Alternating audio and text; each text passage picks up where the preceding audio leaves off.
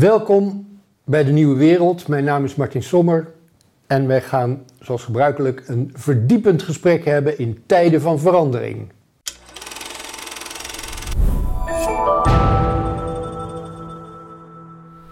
Mijn gast vandaag is uh, Friso de Zeeuw. Welkom, uh, Friso. Ja, leuk om hier te zijn, Martin. Ja, Friso uh, heeft een uh, lange carrière uh, achter de rug. als ik het goed heb, ben je nu, wij mogen je en jij zeggen, want we kennen elkaar al een tijdje. Ehm, je bent nu 71, als ik het goed heb. Ja, gauw naar het volgende onderwerp. Het volgende onderwerp is dat je een lange geschiedenis hebt in het openbaar bestuur. Je bent gedeputeerde geweest in Noord-Holland voor de Partij van de Arbeid. Je bent nu emeritus hoogleraar.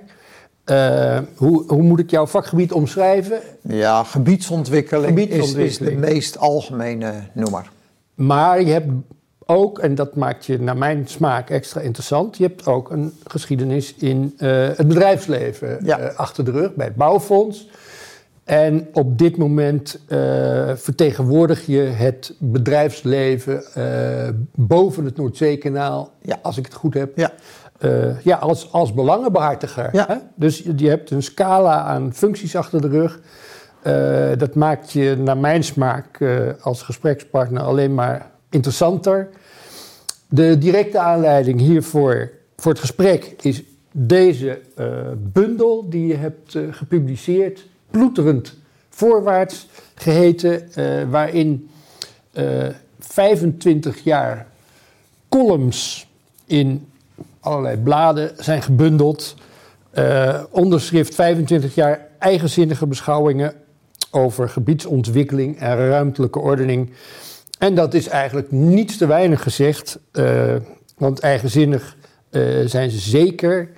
Als ik je, ehm, je stijl en je inzet van die stukjes mag samenvatten, dan is het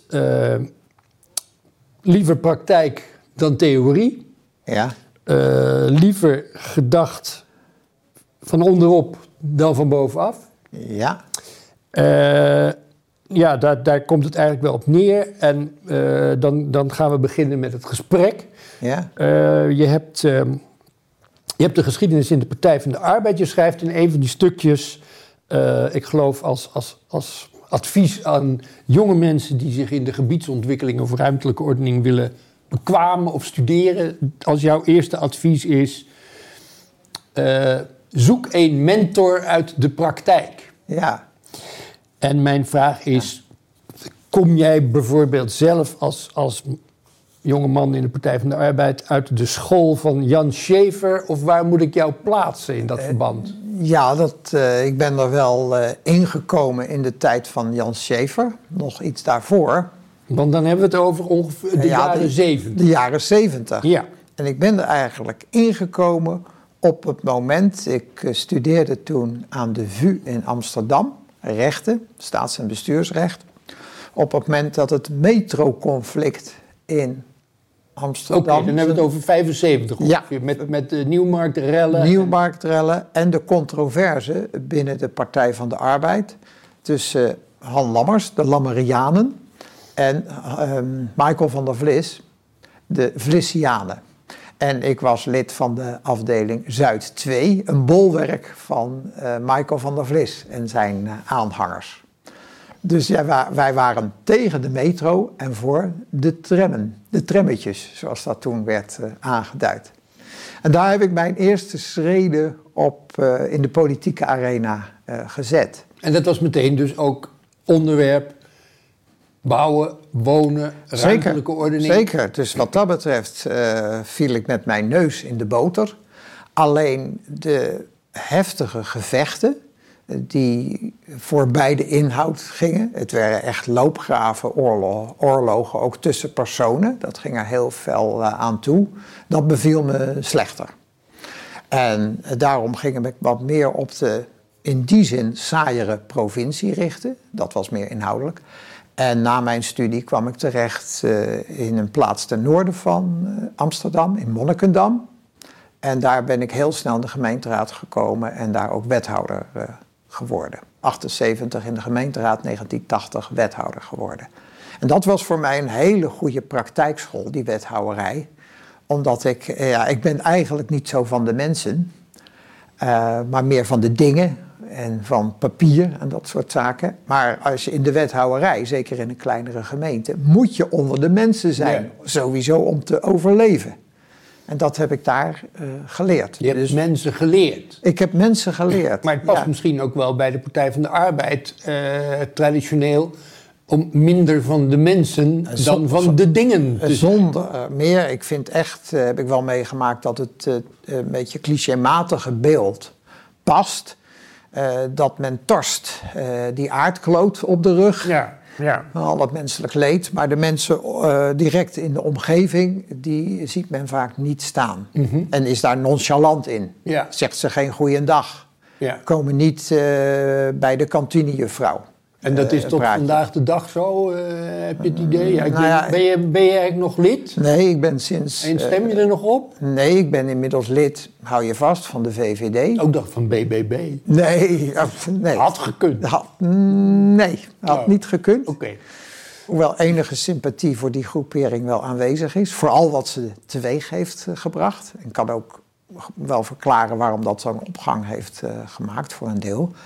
Maar ben al een jaar of zes geen lid meer van de P van de A. Ja, een van de hoofdoorzaken dat, laten we zeggen, arbeid.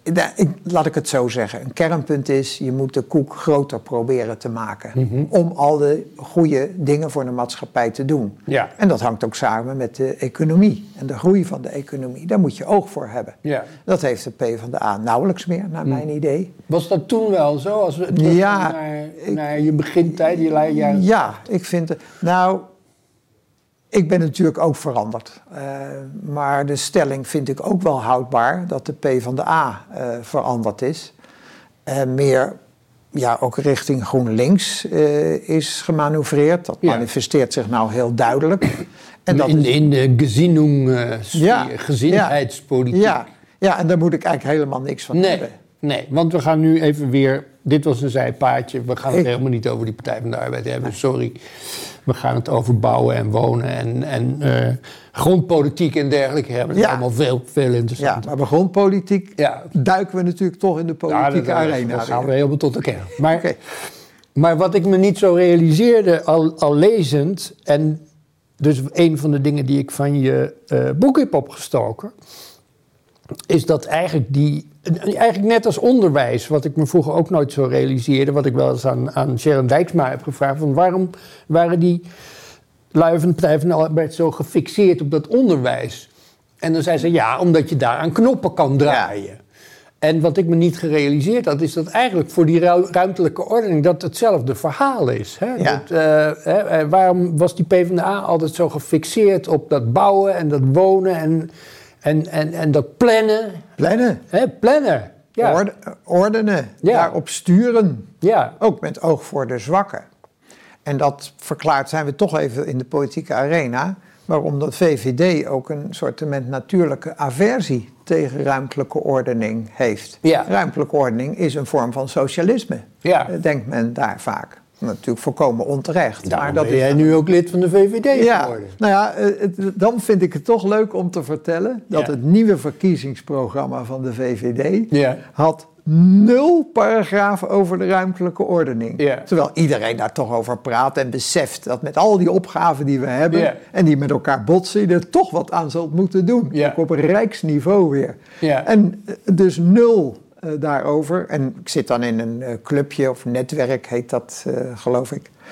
En daar heb ik een abonnement gemaakt om toch nog een paragraafje Ja. ruimtelijke ordening eh, En, erin te en nu zit daar... Nou zit er een mini-paragraafje ruimtelijke ordening in het verkiezingsprogramma. Oké. Ja. ja. Maar het blijft treurig natuurlijk Ja. dat je daar zo voor eh, moet knokken. Voor een eenvoudig paragraafje RO.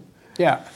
Maar je- wat- is jouw positie in, die- in die hele ruimtelijke ordening eh, eh, discussie eigenlijk precies geweest in eh, al die jaren? Ehm, nou, de meeste. Ik heb er natuurlijk mee te maken gehad dat we de beginstappen in de politieke. Nee, daaraan voorafgaat nog mijn eerste baan was bij een stedenbouwkundig bureau. Ja, ja. Dus toen, nou ja, dan heb je er onmiddellijk al mee te maken. En ik maakte daar ook bestemmingsplannen. Als jurist. ook. als jurist. Ja. Eh, goede leerschool. En de volgende leerschool was eh, de wethouderij. In eh, Monnikendam had ik ook die eh portefeuille ruimtelijke ordening. We hadden een groot uitbreidingsplan samen met een private partij, zijn de bouwfonds. Nou, dat gaf ook in de jaren tachtig had je een crisis op dat punt, dus dat gaf spanning. Eh, daar leer je de praktijk en dat kreeg een nieuwe dimensie toen ik gedeputeerde was. En toen kregen we te maken met Je was Vinex. gedeputeerde in de provincie Noord-Holland. Ja, ja, en dat was van 1993 tot 1998. Eh, Met daarvoor- weer ruimtelijke ordening. met weer ruimtelijke ordening. Daarvoor heb ik nog vijf jaar bij Berenschot eh, gewerkt als adviesboer. En in de, ik viel midden in de Vinex-tijd. Ja. Dus wij moesten die. Vinex kan ook jouw goedkeuring wegdragen. Eh, Een ja. van de weinige projecten, omdat het Ja. je eigen project was. Ja. De Vinex was helemaal Ja. top. Daarna is het eigenlijk allemaal min of meer down the drain Ja, gegaan. en, en die, dat Ja. engagement voor de Vinex eh, heeft een paar oorzaken. De ene is dat zeker achteraf, en dat is ook wel een rode draad in het boek, eh, de afstand tussen beleid en uitvoering, welke spagaat naar mijn idee steeds groter wordt. Eh, dus die beleidsmachine werkt en Gaat blijft maar gaat maar door, terwijl de uitvoering steeds meer pover wordt. Nou, bij Vinex eh, was het zo dat dat behoorlijk aan elkaar gekoppeld was. Dus de planning, wat gaan we doen? Ook verschillende ministeries bij nu elkaar. spreken we jaren negentig. Jaren negentig, ja. Eh, de planning en de uitvoering en de organisatie daarvan, die lagen dicht bij elkaar. En het was niet alleen eh, louter van bovenaf opgelegd, nee, van onderop. Ik noem dan even de provincie en de gemeente, hadden ook een stem daarin. Maar we werden wel eh, ja, gecommitteerd, verplicht om de afspraken na te komen. En om die wijken planologisch, maar daarna ook feitelijk in de investeringen en contracten met private partijen en met corporaties, om dat vorm te geven. En was het dan wel zo, want een van de, zoals ik in mijn inleiding al zei, theorie en praktijk van onderop, van bovenaf.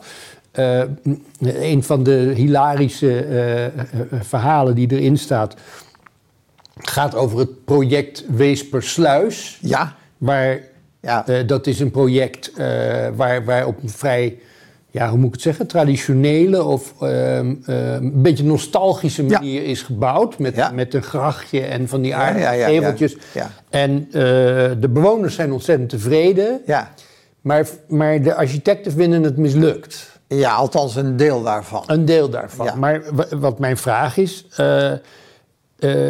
was dat toen de tijd met die Vinex, sloten de wensen van de bewoners destijds meer aan bij, ja, wat ik maar zal noemen, de, de ruimtelijke ordening elite of de architectonische elite. Sloot dat dan beter bij elkaar aan dan later? Of hoe heeft zich dat Nou ja, ontwikkeld? dat eh, debat eh, deed zich toen al voor, in die tijd. Ja, want ik kom Sjoerd Soeters, die in... eh, Ja.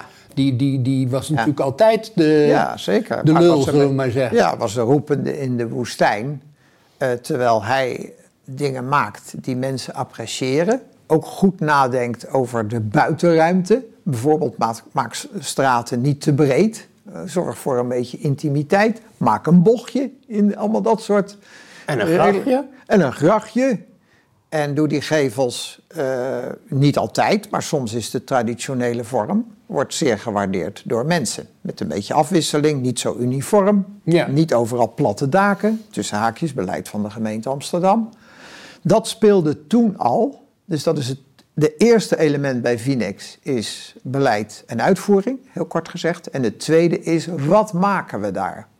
En daar is na de Vinex nog echt een stormloop.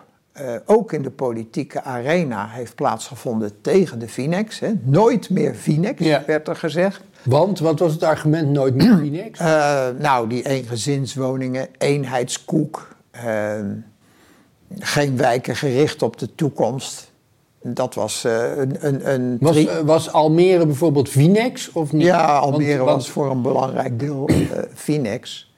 En ook dat Weespersluis Eh, Dat, dat stond toen al in de... ja, dat stond toen in- al, in- was een beetje post-Finex, maar was toen al opgenomen in de rijksstructuurschetsen en, en dergelijke. Het is overigens een wijk hè, tussen eh, Weesp aan de noordkant en Muiden Ja. aan de snelweg. Ja, ja er staat eh, trouwens ook voor de, voor de kijkers... er staan erg leuke eh, foto's in, eh, bij elk hoofdstuk in. En er staat dus ook zo'n foto van... ehm, ja, dat is dit. Dat kunt u waarschijnlijk op de, op de camera niet zien. Maar dit is een foto van Weespersluis met grachtje. En inderdaad fors groen. En je kunt goed zien... eh, dat, het een, ja, dat het een soort semi-traditionele Ja. eh, bouw is. Ja, vaak wordt Brandenvoort. Brandenvoort Ja, als een soort kasteelachtig, eh, precies. Ja. Dat, dat waren ook die grachtjes. ja. Die kastelen die zijn bij Den Bosch ontwerpen door. Over de masterplan is ook van Sjoerd Soeters. En hij heeft ook zelf enkele kastelen ontworpen. Maar vaak is dan Brandenvoort het symbool van die eh, discussie. Het icoon van die discussie. Maar die woekert eigenlijk nog steeds eh, voort. En ja, steeds blijkt uit die onderzoeken dat die eh, mensen daar content wonen. En op dit moment doet dus de Rijksbouwmeester een aanval tegen de Finex. Oh, En dat moet je even vertellen. Want een van jouw eh, favoriete zondebokken is de Rijksbouwmeester. Ja, dat Dus klopt. De Wie is dat? ach- achtereenvolgende Rijksbouwmeester. ja, je hebt er drie, geloof ik. Ik heb er drie Ja. eh, die ik... eh, ehm, Die, ja, die van klets, woorden- klander krijgen. Nou, Ja, dat wie is de laatste? Nou ja, de laatste. ehm, eh, die poneert. Hoe heet die? Ja, dat heb ik even verdrongen. Oké. Dat, dat, eh, Dat dat straks- komt, zo, komt komt, zo. wel weer van de harde schijf. Ja. Eh, die stelt eh, dat de Finex-wijken niet op de toekomst zijn gericht. Er zijn geen voorzieningen. En hij zegt, eh, ik, ik- ik kijk daar bij Zwolle, Stadshagen, is een grote Finex-wijk. en zie daar dan rond een uur of zes allerlei pizza-couriers de wijk in, in rijden. En dat heb je als je daar geen restaurants eh, ter beschikking hebt. Ja, ik vind dat een bewijsvoering van likmevestje. Want kijk eens naar al die eh pizza-couriers in de binnensteden. En daar wordt het nog gemengd met allerlei flitscouriers. Hè, die voor een, eh, binnen vijf minuten heb je een zakje... De gorilla. De gorilla. Dat is het binnenstedelijk, hoogstedelijk eh, wonen. Milieu, ja. Dus ja, en dat is dus een, ja, Maar wat zijn dus- eigenlijk een wat- wat- cultuurstrijd. Precies, die cultuurstrijd gaat erom, eh, zoals jij ook schrijft, binnenstedelijke verdichting, eh, kleine woningen. eh, Ja. Terwijl de onderzoeken uitwijzen dat mensen gewoon een huis met een tuintje willen Ja. en dat ze ruimte Ja. willen. Eh, en ja, dat, dat mag niet van, van een, een denkelite. Ja, zo kan je het wel eh, omschrijven. Dat is in ieder geval duidelijk hun voorkeur niet. En de discussie is niet alleen, eh, als je terugkijkt, van belang, maar natuurlijk voor de komende bouwopgaven die we nog hebben. Ja. Hè, miljoen woningen, wellicht nog meer dan dat. Hangt ook natuurlijk van de migratie af. En daarom is die discussie zo, zo relevant. En Maar waar komt, dat, komt dat nou? Eh, Jij zegt, oké, eh, jij bent de man van de Vinex, jaren negentig. Daarna hebben we nog, als ik het goed heb, eh, eh, Jan Pronk gehad als minister. Ja. Laat- was hij nou de laatste minister van From? Dat weet ik niet meer. nee, Nou, maakt niet uit. Sibylla, Sibylla Dekker. Sibylla Dekker. In ieder geval, daar, daar begint was jouw nog ook- kritiek Ja. op de vijfde nota, eh, waarvan jij zegt eh, rood en groen. De rode lijnen van Ja. Jan Pronk, Ja. die helemaal niet gewerkt hebben. Want Ja. als je langs de snelweg, dan krijg je de beroemde witte schimmel allemaal voor je. Eh, maar Martin, even een belletje. Francesco Veenstra is de, Francesco Veenstra. dat- ja, de Rijksbouwmeester. Francesco, luister je mee? Ja, ja, ja. Nou, dus, maar hoe heeft zich dat... Jij zegt, ja, beleid en uitvoering zijn uit elkaar gegroeid. Ja, Ten nadele van de uitvoering en van de gebruiker, mag ik aannemen. uiteindelijk wel. Ja. Hoe heeft, hoe heeft dat kunnen gebeuren? Ik bedoel, is dat een, een breder iets wat je ook in, in andere sectoren... Ja, je kunt het bij het onderwijs kun je het hebben over het nieuwe leren en dergelijke. Ja, ja, ja. Daar zit ik dan wat beter in. Maar Hoe heeft dit naar jouw smaak kunnen gebeuren? Ehm, daarna, nee, laat ik, het, laat ik het zo zeggen, dat de Vinex was een heel omvangrijk programma. Trouwens, waarvan een derde deel binnenstedelijke plannen waren. Dus het was niet allemaal bouwen in de wei. Wordt vaak vergeten. Uh, die planning heeft veel langer geduurd, de realisatie, dan we gedacht hadden. Ook door marktomstandigheden, et cetera.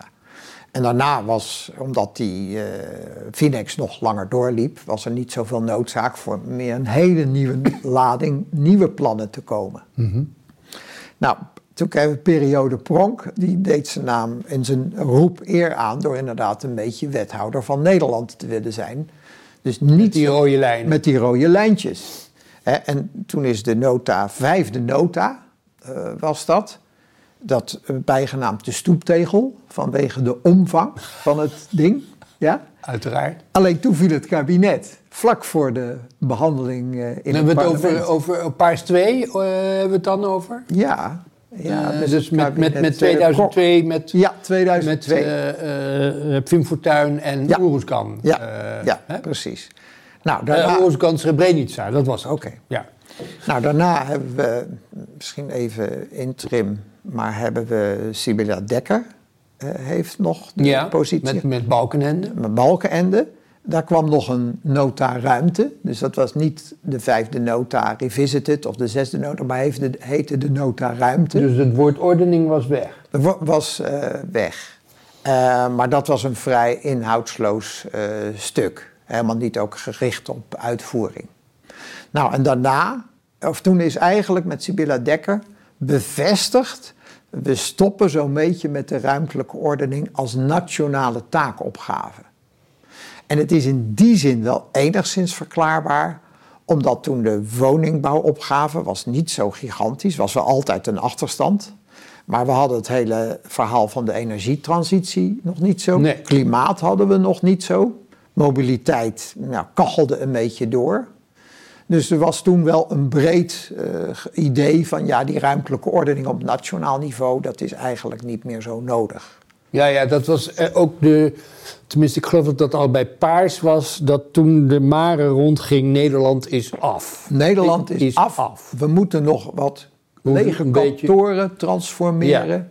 Een beetje gepruttel nog een beetje de marge. gepruttel. Hier en daar nog een mooi plannetje, maar dat kunnen de gemeenten met corporaties en marktpartijen wel af. Dat was toen het beeld. Ja, en nu, uh, toen kwam, even denken, uh, eerst kregen we natuurlijk de crisis 2008. Nou, toen, toen sukkelde alles in elkaar, dus, dus ook de woningbouw. Ja. Toen kwamen PvdA, VVD in 2013. Ja. En werd Vrom opgedoekt. Ja. Maar dat was toch nog een beetje in het verlengde van ja, wat ik nu net vertel. Ja, dat was nog allemaal in het uh, verlengde. De, de crisisperiode uh, 2008-2014 heeft het idee versterkt. Wat moeten we nou nog doen aan ruimtelijke orde? We zijn al blij als er iemand investeert ja. in, die, in die omgeving. Ja.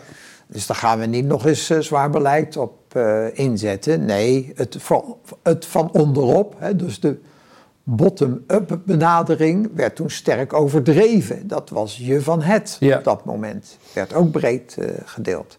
Nou, daarna trok de economie weer aan. Trok de investeringsbereidheid weer aan. En toen kwam wel het idee, ja, we moeten toch wat gaan doen aan die ruimtelijke ordening op nationaal niveau. En dat heeft heel veel tijd gekost tot dat weer uh, op het niveau was van denken en aanpak die we nu hebben. En die naar mijn idee nog steeds niet goed is. En in welke zin niet goed? Als ik kijk naar de opmaat van Hugo de Jonge, en dat heet dan contourennotitie, uh, die is onlangs verschenen. Ja, dan zegt hij, we moeten niet meer alleen die Randstad doen. Heel Nederland uh, moet geïnvesteerd worden op wonen, op werken en op verbindingen, nieuwe openbaar vervoerverbindingen. Ja, dan sla ik altijd snel door naar de paragraaf uitvoering. Staat niks. En dan kan je zeggen, ja, maar dit zijn nog maar de contouren. Maar als je, als je op het moment dat je inhoudelijk je ambities formuleert en je hebt nog geen begin van uitvoering van een financieel perspectief, een organisatorisch perspectief, nou dan ben je voor mij af. Dus ik vind die contorennotitie waardeloos. En hoe komt dat? Is er een moment aan te wijzen? Hè, want dit is natuurlijk ook een van jouw stokpaardjes, uitvoering. Zeker? Ja. Dus er moet een moment aan te wijzen zijn waarvan jij denkt: hier ging het mis. Dat is toch vrij snel na de Vinex eh, geweest. Eh, toen eh, ja, is ruimtelijke ordening, dat hebben we net besproken. Bij Pronk was het alleen maar meer planning, niet minder. Ja, maar ook, dat was ook planning zonder uitvoering. Hm. Dus die hele relatie met de uitvoering is losgelaten. Eén. En twee, waar het bij de Vinex zo was dat de relevante ministeries nog met elkaar samenwerkten. Eh, soms, ik zat bij die overleggen met de ministers, dan zag je aan die koppen dat dat niet allemaal gladjes eh, ging, overigens. Maar er was wel een relatie tussen eh, ruimtelijke ordening, wonen, de infrastructuur en groen. Klimaat en zo was er toen nog niet zo'n item. En die relatie, en dat kan je ook wel voorstellen, bijvoorbeeld met een persoon van Pronk, dat is geen samenwerker. Dus dat, die, die was in zijn eentje aan het pielen aan die nota eh Maar dat is alleen maar erger geworden. Dat is dus erger geworden. Een, een van de andere dingen die ik heb opgestoken. eh, de, de, de sectorale Ja, terreur. Ja. Mag je dat zo noemen? Ja, hoor. In jouw termen mag je dat zo vast zo Zeker. noemen. Eh, en, en dan geef je het voorbeeld wat ik me nooit heb gerealiseerd. Maar ehm, het Deltaplan Water, Hmm. wat geldt als eigenlijk een van de weinige successen Ja. van eh, eh, planning van de laatste decennia. Eh, maar dat beschrijf jij als min of meer als een staatsgreep. ja,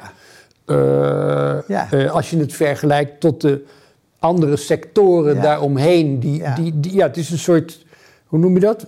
Winst-verliesachtige situatie. Dus ja, ik heb wel begrepen dat Deltaplan Water, of ruimte voor de rivieren, of you name it, ja, nou, de een, een van de factoren waar, waardoor dat een succes kon worden, was domweg heel veel geld. klopt. Dus zij, die Wim Kuiken, of wie dat toen deed, Ja, die wist gewoon de miljarden Ja. op een handige manier binnen te hengelen. ja, Maar dat betekende dus in jouw optiek dat er ook verliezers waren. ja. Nou, je moet toch even onderscheid maken tussen dat Deltaplan.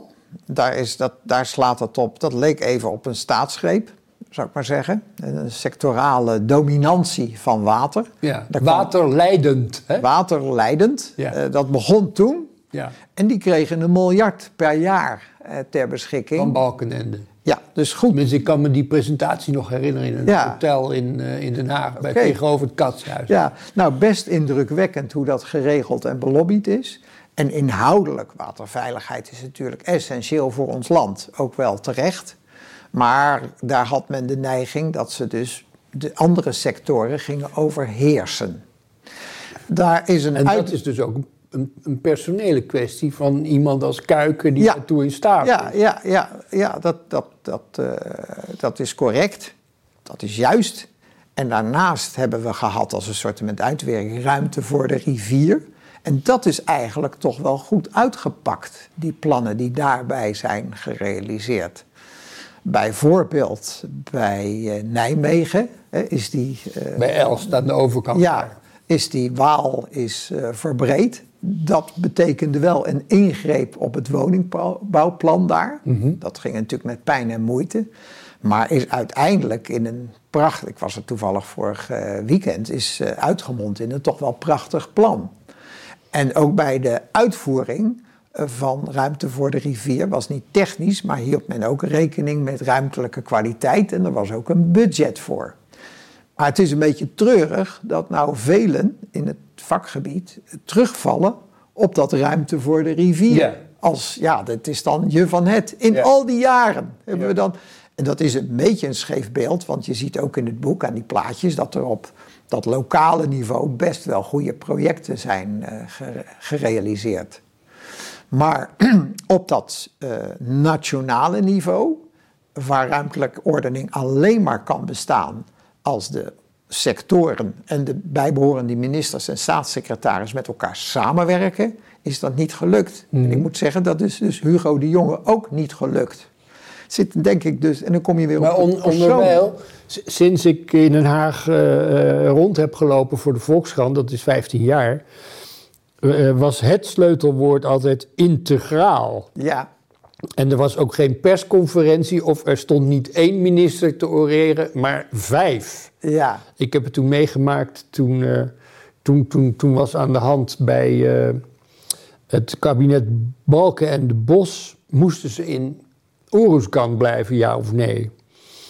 En toen, eh, nou, na veel vijven en zessen werd dan besloten, we blijven nog, maar daarna bouwen we het af. Uiteindelijk heeft dat de, dat kabinet de kop gekost. Maar toen stonden er inderdaad vijf ministers zo, ja. allemaal van die wijdbeense mannetjes. Achter de microfoon. ja. En tegenwoordig is er werkelijk geen enkel onderwerp. Nee. Of er zijn vijf ministers. Dus, Ja, dat dus het wordt in ieder geval wel als een soort gebed beleden. Wij zijn integraal. Ja, nou ja, we, we, we moeten, dat is ook een van mijn thema's. Hoe je manoeuvreert tussen de noodzakelijke samenhang, die inherent is aan ruimtelijke ordening, en eh, integraal fataal. Integraal fataal. Ja, dus dat. dat, In, dat, is Paul Frisse, integraal fataal. Ja, nou daar heeft hij dus. Hij koppelt eh, deze nachtmerrie aan integraliteit. Ja. Ja, ik, Dus dat is de nachtmerrie van de bureaucratie die, die vooral zichzelf voortbrengt. hè? Exact. En dat schuilt ook in brede welvaart. Ik geloof ook een, een- Ook een favoriet onderwerp. Een fa- favoriet onderwerp ook van jou. Zeker. Ik vind het goed dat men dat meet. En dan komt ook de Friese paradox nog even naar voren. De Friese paradox. Dat is, het, dat is toch wel aardig. De, Friesland, de Friese economie is geen top-economie. Nee. Maar de mensen zijn er zeer En tevreden. Ja. Ja. Ja, dat, dat is goed dat dat nog eens naar Dat voren komt omdat ze zo weinig met brede welvaart te maken Ja. Ze zijn zo ver van Den Haag. Dat is mijn Ja, theorie. Ja, ja, maar aan de andere kant, dit is even een Even zijpad, zij- maar wel interessant. Dat kan wel. dat bijvoorbeeld in dat grensgebied tussen Brabant en Zeeland is het ook geen topregio qua economie, Ja. maar is die brede welvaart ook een stuk lager. Ja, Roosendaal hebben we het dan. Ja, want daar is die samenhang tussen... Ja, dat is flyover country, zoals ja, dat noemen. ja, en daar zie je dus die brede welvaart ook eh, laag zijn. Ja. Ja, dat, nou, ik vind dat een eh, toch wel interessant inzicht. En dat relativeert ook dat we ook Friesland helemaal in de economische vaart der volkeren moeten opstuwen. Wat natuurlijk, en dat wil Hugo, eh, eh, eh, Hugo de Jonge, in zijn onbeholpen contourennotitie. Maar je moet niet op die brede welvaart willen sturen. Mhm. En want dan wordt integraal fataal. Ja, Want dan ga je ja, ook de geluks... Hè, dat, Dan ga je meten en dan ga je zeggen ga je- hoe jij gelukkig moet worden. Want dat is, dat is Nou. mijn bezwaar. dat, dat- en dat bezwaar is volkomen terecht. Om meerdere redenen. Maar, terug naar de ruimtelijke ordening. Je hebt vijf vakgebieden tegenwoordig. En dat is meer dan in de Finex-tijd. Er zijn er minstens drie bijgekomen. Dus het is ook ingewikkelder. Het is ingewikkelder te worden, maar het kan niet anders dan zo. En dan kom je een beetje, wat ik net wou aangeven, op de karakteristiek van zo'n minister van Ruimtelijke Ordening. Die moet goed met zijn collega's op willen schieten. Dus niet zo'n dominant figuur als Hugo de Jonge, die natuurlijk heel fanatiek is op wonen. Maar ik weet dat hij ook weerstand ontmoet bij die andere ministeries. Ja, ja. Want er wordt gezegd, ja, ja, jij bent monomaan met wonen bezig en helemaal niet met ruimtelijke ordening. En de- wat je in de praktijk in de afgelopen jaren hebt gezien, dat door, nou ja, die, inge, door, door die gemaakte complexiteit sectorale belangen de vluchtstrook willen nemen. Dat zie je ook met wonen. We moeten allemaal versnelde procedures. Dat zie je met energie. Ja. Windmolens, zonnepanelen, ook bij Europa zeggen ze, ja, er moet versnelde procedures komen. Allemaal pogingen om die vluchtstrook te willen eh, bereiden, omdat het, eh, de normale weg zo stagneert. ja. Door, door bureaucratie, sectoraal gedoe, et cetera. Een van de dingen... En, en dan eh, noemen ze het wicked problem. Ja, ja, ja, ja, ja.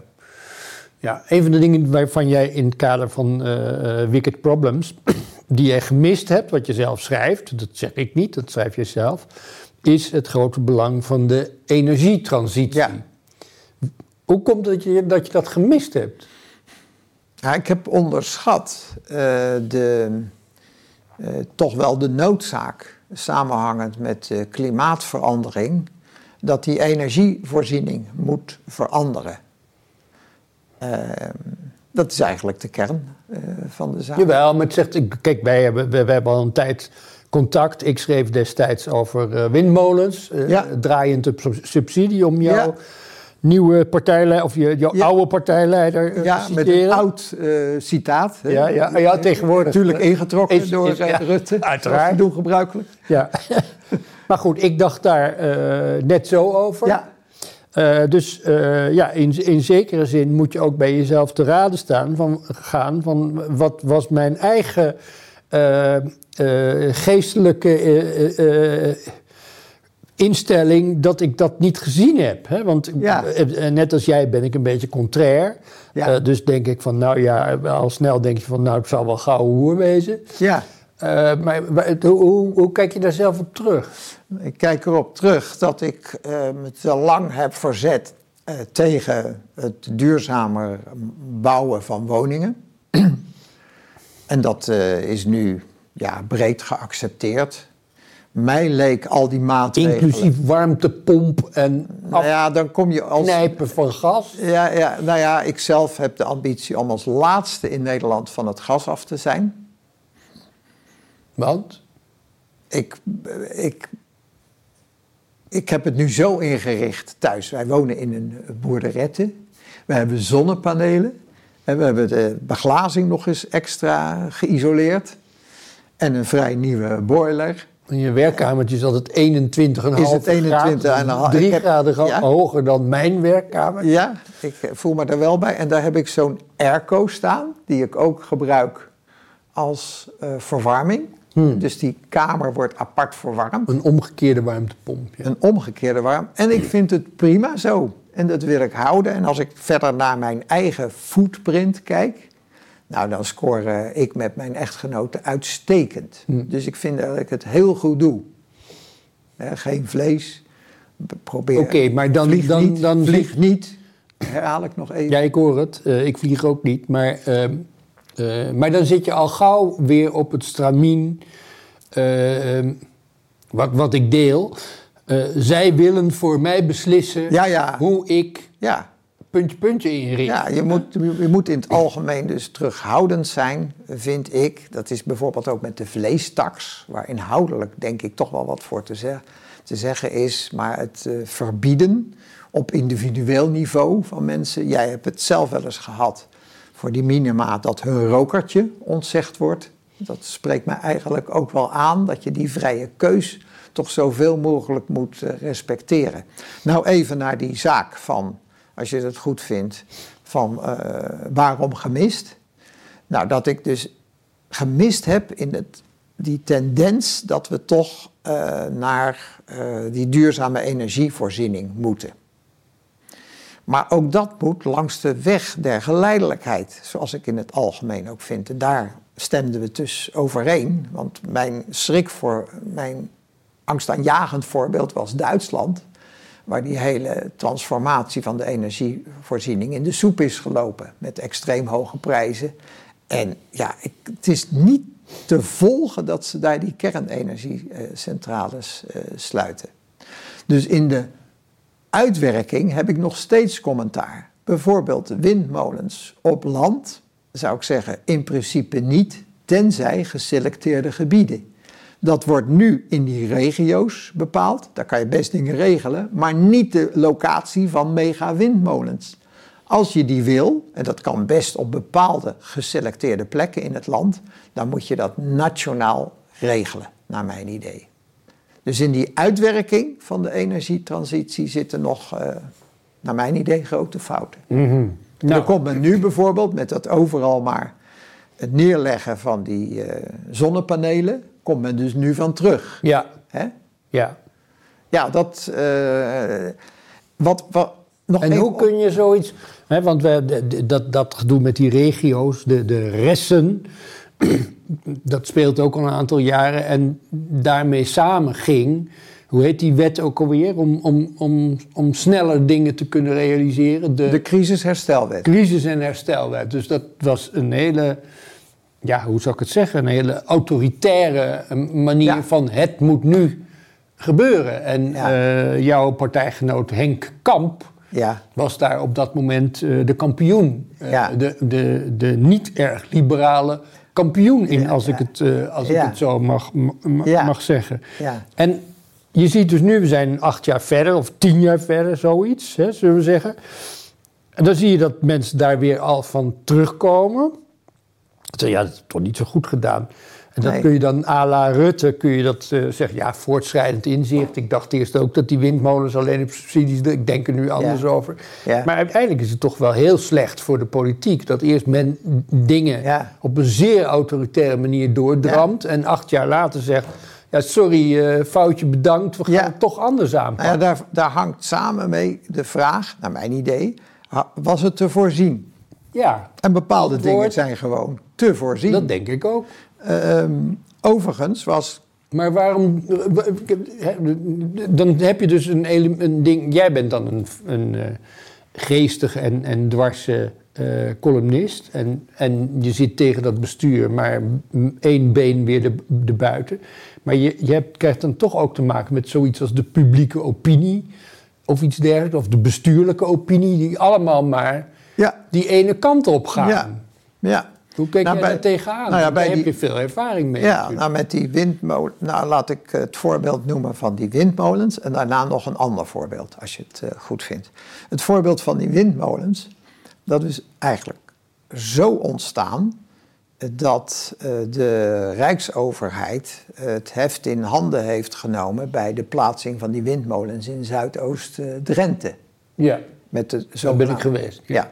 Nou, je, ja, dan weet je welke enorme weerstand dat met Ja, ja, met dat asbest wat ze daar gegooid hebben, Ja, die kraaienpoten. en, ja. eh, Nou, nou ja, die ik heb die mensen- mensen ook gesproken. Nou, je, en, en ik begrijp die mensen dus emotioneel. Alleen ja, we moeten ons binnen het kader van de wet houden. Oké, bekend eh, punt. Daar is het Rijk eh, van geschrokken en hebben toen gezegd: nou ja, dat moeten we dus decentraler gaan doen. En toen zijn die resten dat dat op regionaal niveau moest worden aangepakt. Maar toen kon je voorzien dat dat dus allerlei mini-Zuidoost-Drenthe-achtige spanningssituaties in die regio met zich maar mee dat, zou ik, brengen. ik heb sessies bijgewoond waaruit bleek dat, eh, dat, dat dat net zo autoritair was. Ja, ja, en dat was dus afdeling te voorzien. Uit de, eh, de- uit de crisissituatie, de hoogoplopende spanning in Zuidoost-Drenthe, had men dus een andere conclusie moeten trekken dan men gedaan heeft. Om de Zuidoost-Drenthe-situatie te kopiëren in allerlei regiootjes, regio's. Maar het uitgangspunt was, wat mot dat mot. Ja, maar, dus eh, linksom of rechtsom. Ja, maar die windmolens motten niet. Naar mijn idee Nee. op land. Nee. Op geselecteerde plekken. In Flevoland heb je bijvoorbeeld, zijn er soms gesitueerd op goede eh, eh, plekken. Ja. En dan zeg je, ja, wat is dan je alternatief? Nou, misschien dan, dat we dan iets later zijn in het halen van de energiedoelstellingen. En we hadden natuurlijk veel eerder moeten beginnen aan uitbreiding van onze kernenergie, naar mijn idee. En nog een punt. We zitten nu, daar loop ik natuurlijk ook als vertegenwoordiger van het bedrijfsleven in eh, Noord-Holland boven het Noordzeekanaal enorm tegenaan. Dat is die congestie op het energienet die nog een jaartje of zes tot tien, dus tien jaar voort zal duren.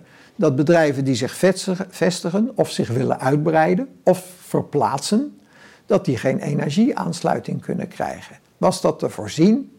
Naar mijn idee, uitroepteken ja. ja. En Dat heeft zelfs de, de Tenet, dus de, de, degene die het net beheert, heeft dat zes jaar geleden al gemeld. Maar waarom hebben ze niet veel luid, luider de trom geroerd? Maar hebben ze dat timide een beetje naar voren gebracht? Nou ja, ik zou het omdraaien. Waarom, waarom is men niet in staat om te luisteren naar mensen die. eh, eh, want dat speelt eigenlijk voortdurend. En dan komen we, dan komen we op het, eh, eh, het laatste grote onderwerp wat ik met jou wil behandelen. Want dan zijn we eh, boven het, we zijn nu boven het Noordzeekanaal. Ja, En dan komen we natuurlijk bij Tata. ja. Mag ik Dat- nog, mag ik nog één Ja, voor- uitstekend, ga je gang. Eén voorbeeld van iets wat te voorzien is en waarvan je dan niet begrijpt dat het maar doorgaat. Dat doe ik ook in het boek beschrijven. Dat is het Oosterwold. Ja, heel graag. We moeten Ja? dit nog even Oké, behandelen. oké. Dat is in Almere, een groot gebied in, eh, Helemaal tegen Zeewolde aan. tegen Dus Zeewolde helemaal aan, aan de Ja. oostkant. aan de oostzijde. Een groot eh, plangebied, 4000 hectare ongeveer. Even groot als Tata. Ja, ja inderdaad. Dat is, eh, ja, dat kan je zien. dat, dat geeft de ook een goed beeld van de schaal. Ja. En daar is gekozen voor een opzet waar de mensen wonen in zelf eh, gebouwde woningen. Oké, dat kennen we ook elders. Maar ze moesten ook compleet zelfvoorzienend worden. Individueel en als gemeenschap. Ze moesten ook eh, zelf landbouw bedrijven, Ze lees moesten ik in ja, in jouw ja, boek. ja. Ze Ze kregen moesten- duizend vierkante meter per plot, als ik Ja. het goed heb. Ja. En de helft daarvan moesten ze Moest van Adrie Duivenstein, van de Adrie Duivenstein, de bedenker, de moesten ze toenmalige. uien en aardappelen Ja. zelf verbouwen. Ja, de toenmalige Wat trouwens nog wel geestig is, want we hebben nu net al het gedoe over stikstof. Ja, En ik heb me een beetje in die boeren verdiept. En een van de klachten van de boeren is dat zij zelfs van Den Haag nu te horen krijgen wat ze moeten planten. ja. Eh, hè, wat, wat het Ja. drieslagstelsel de komende Ja, drie- ja. tien jaar zal behelzen. Ja. Op welk moment ze moeten rooien. ja. Dus dat, ja, dat, dat, dat moet wel scheef lopen. ja. Ga door, sorry. Eh, Uiteraard bleek dat die eh, mensen niet geschikt zijn om eh, boer te spelen. Nee. Daar heb je dan nog een rapport voor nodig. Het blijkt ook dat je met een eigen voorziening voor afvalwater niet aan de normen voldoet. Dus er moet voor tientallen miljoenen riolering. eh, ja, er was dus geen riolering. Nee, er was geen riolering. De straten waren in eigen beheer. Men zou zelf scholen gaan bouwen. Eh, fietspaden ontbraken. Geen openbaar vervoer. Nou ja, daar is, is volgende over te zeggen. Dan is toch te voorzien dat dit vast gaat lopen. En opmerkelijke is dat er ligt nog een gebied van 4000 hectare, grotendeels in de gemeente Zeewolde, dat men eigenlijk eh, niet tot de conclusie komt, jongens, dit hebben we een keer gedaan, het is een mislukking geworden, maar toch nadenkt over een soort soft versie van dit hele waanzinnige plan. Ja, daar kan ik, daar kan ik niet bij. Nee. Zoveel waanzin bij elkaar kan ik niet bij. En Maar ik dat- moet zeggen, dan even naar Adrie Duivenstein, dat ik bewonder zijn overtuigingskracht. Dat hij dus, dat zegt ook veel over de anderen, Ja. die heeft weten te overtuigen dat dit een zinvolle actie Maar dit, geweest. dit zegt toch ook wel veel over Nederland. Hè? In Ja. de zin, jij zegt nu Adrie Duivenstein. Nou, die nog steeds, eh, hij is nu overleden, maar eh, hij had tot, tot, tot, tot, tot laatste sneak, bij wijze van spreken, nog een, een forse aanhang. Zeker. Hij was in dit Zeker. geval een, eh, wat zullen we zeggen, een profeet van het andere leven. Ja, daar, daar, daar hebben we er meer van. Hè. Een andere van jouw liefhebberijen is Jan, Jan. Ja, Ehm, eh, maar het zegt dus ook wel veel over Nederland dat men daar zo voor gevoelig Ja. is. En dat men dus eigenlijk minder gevoelig is voor ja, de, de, de, de, de, de taaie, het taaie ongerief van de werkelijkheid. Twee dingen. Een taaie gerief van de, on- van de werkelijkheid.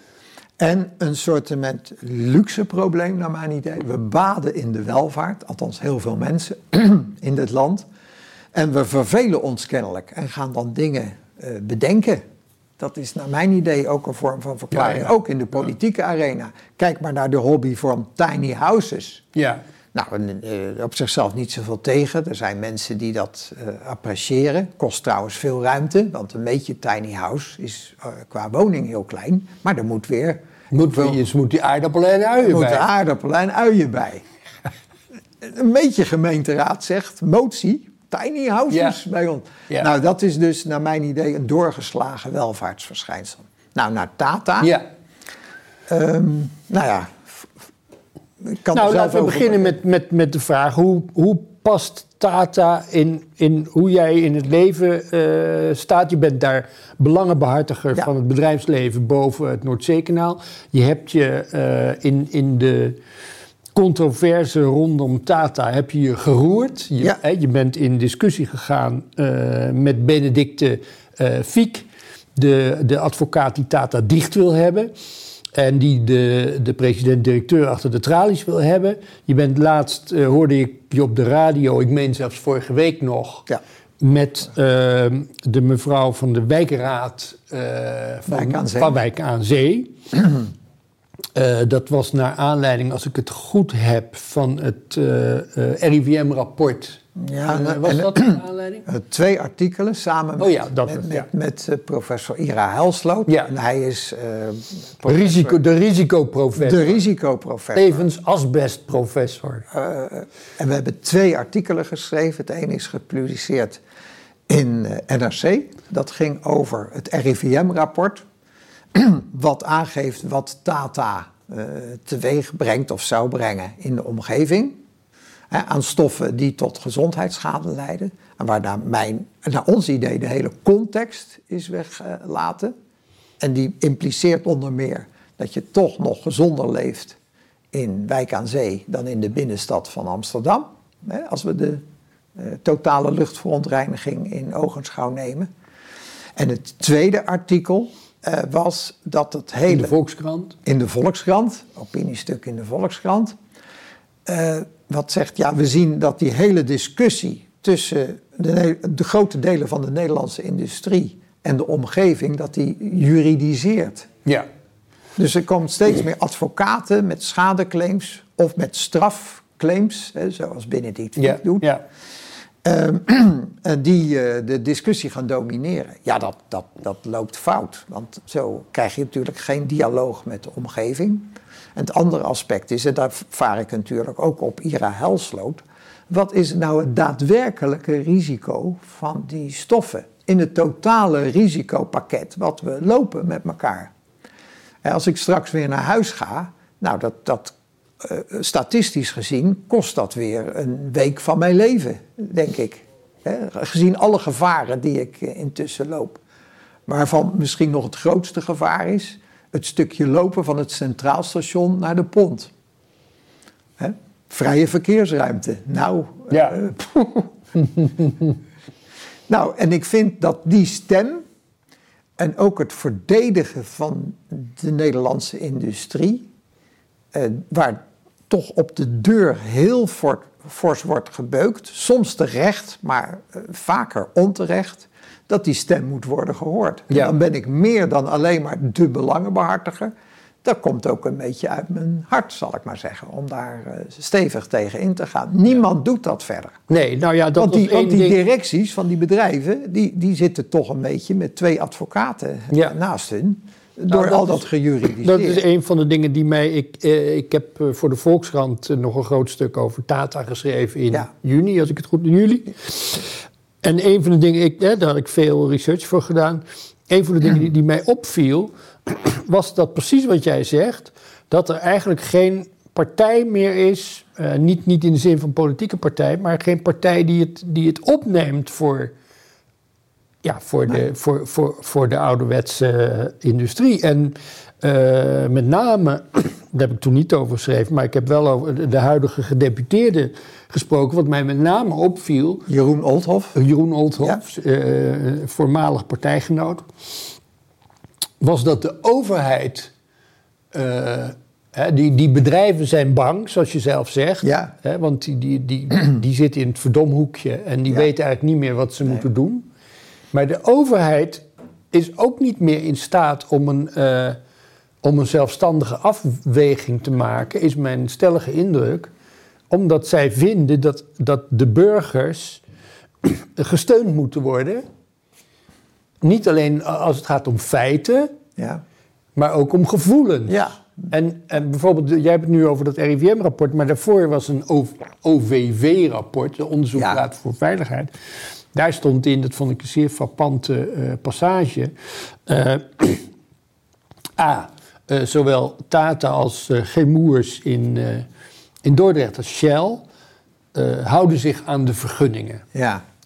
Er zijn geen grensoverschrijdingen wat betreft schadelijke stoffen. Maar daarna komt dan Maar gezien de berichtgeving en ook de juridische eh, kwesties die spelen, Ja. is er veel onrust onder de Ja. bevolking, stress en slapeloosheid. Ja, En daar moet de overheid ook rekening mee houden. ja.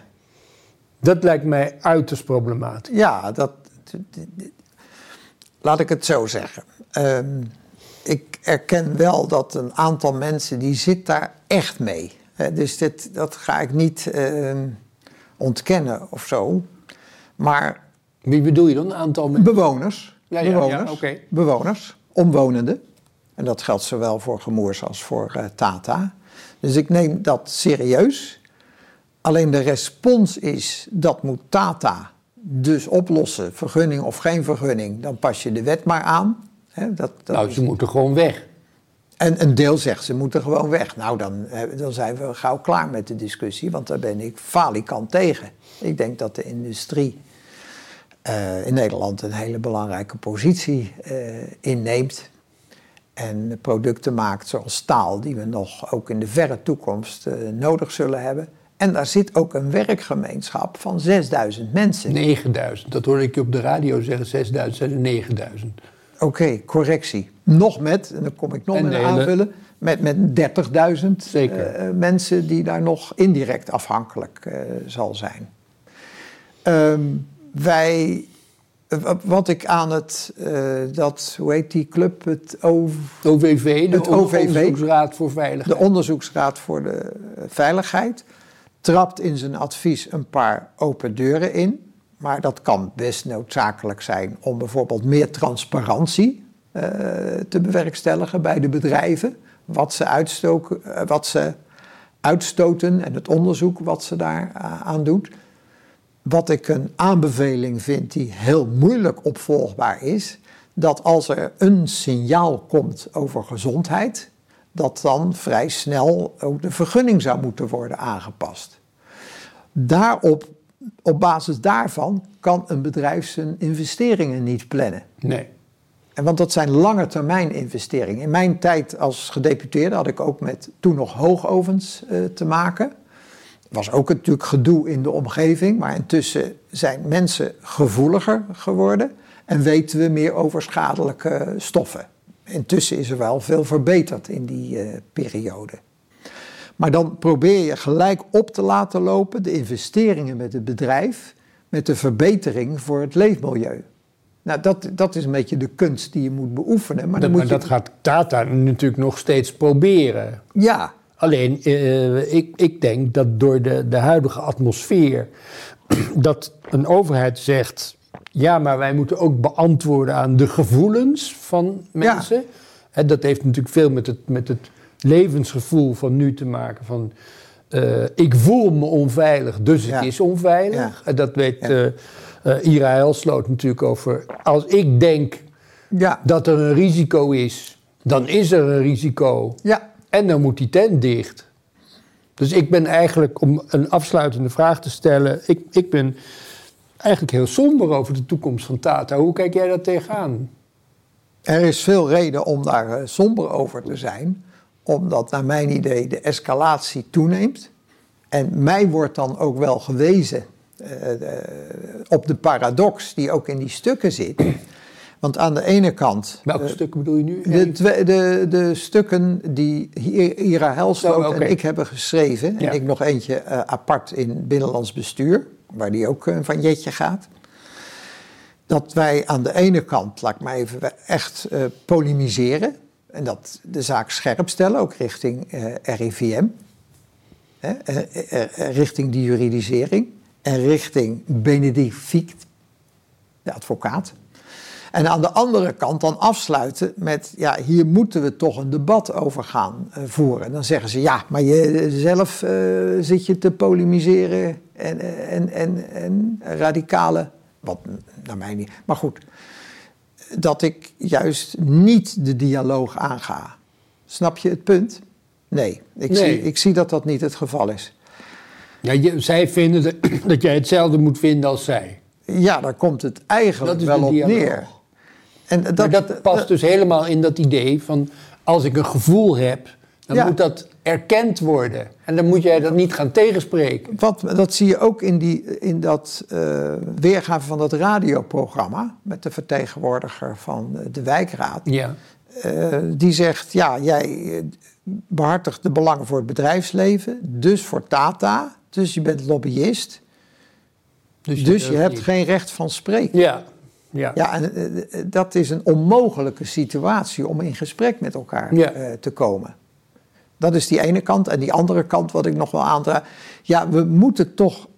Een, een goede dialoog begint wel met even de zaken van tevoren wat scherp neer te zetten. Om de uitgangspunten van beide kanten maar ja, ik reëel je, te hebben. Ik ga je sterker vertellen over dialoog. Ik, ik ben ook bij zo'n avond geweest in Wijk en Zee. Waar, ja. waar de Wijk en Zeeërs in discussie gingen Ja. met Tata.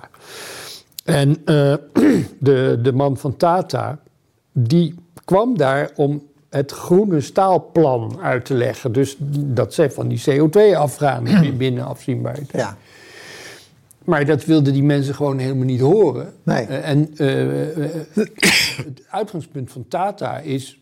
als mensen klagen, dan moet je dat serieus nemen. Dus Ja. zij zijn alleen maar aan het luisteren. Alleen hun, hun enige punt is... ja, wij zitten hier 100 jaar en wij eh, proberen zo goed mogelijk Ja. eh, een bedrijf te runnen. ja.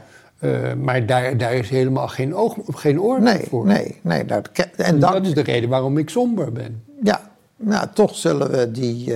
nou ja, daar heb je dus ook je reden voor. Maar ik, ja, f- ja, laat ik toch maar zeggen, het, het voelt ook een beetje als een gevecht. Dus ik zeg, ik vecht daarvoor. Eh, voor die industrie, om die wel voor te laten bestaan en om die dialoog te herstellen. En dat zeg ik op het moment dat we nu eigenlijk juist op een dieptepunt zitten. Ja. Wat dat betreft. Erger kan het bijna niet worden, naar mijn idee. Nee. Dus ehm, Dus ploeterend voorwaarts. Ploeterend voorwaarts. Friso, je hebt een mooi boek geschreven. Ik heb het met veel plezier gelezen. Ik beveel het de kijkers aan. Is het eigenlijk in de gewone boekhandel verkrijgbaar? Hoe zit dat? Nee, het is alleen te bestellen bij de uitgever. Oké. En als je zo ploet, www.ploeterendvoorwaarts.nl, dan krijg je eerst nog wat propagandapraat en daarna kan je het eh, bestellen. Oké, Friso, En, en de kosten zijn het niet hoor. de kosten zijn het. 15 euro voor 300 pagina's en, En een mooie dikke kaft. een Dus, mooie eh, dikke kaft. Dank je zeer voor dit gesprek. Jij ook bedankt. Beste kijker, als je dit filmpje ziet, houd je kennelijk van de lange en verdiepende gesprekken van de nieuwe wereld. Wil je meer van onze video's zien? Klik dan op de afbeelding hier links. Of beter nog, abonneer je op ons kanaal. Je kunt ons natuurlijk ook steunen en daar zijn wij zeer op aangewezen. Klik dan op de afbeelding rechtsboven in beeld of ga naar de beschrijving hieronder voor meer informatie. Ik dank jullie bij voorbaat van harte.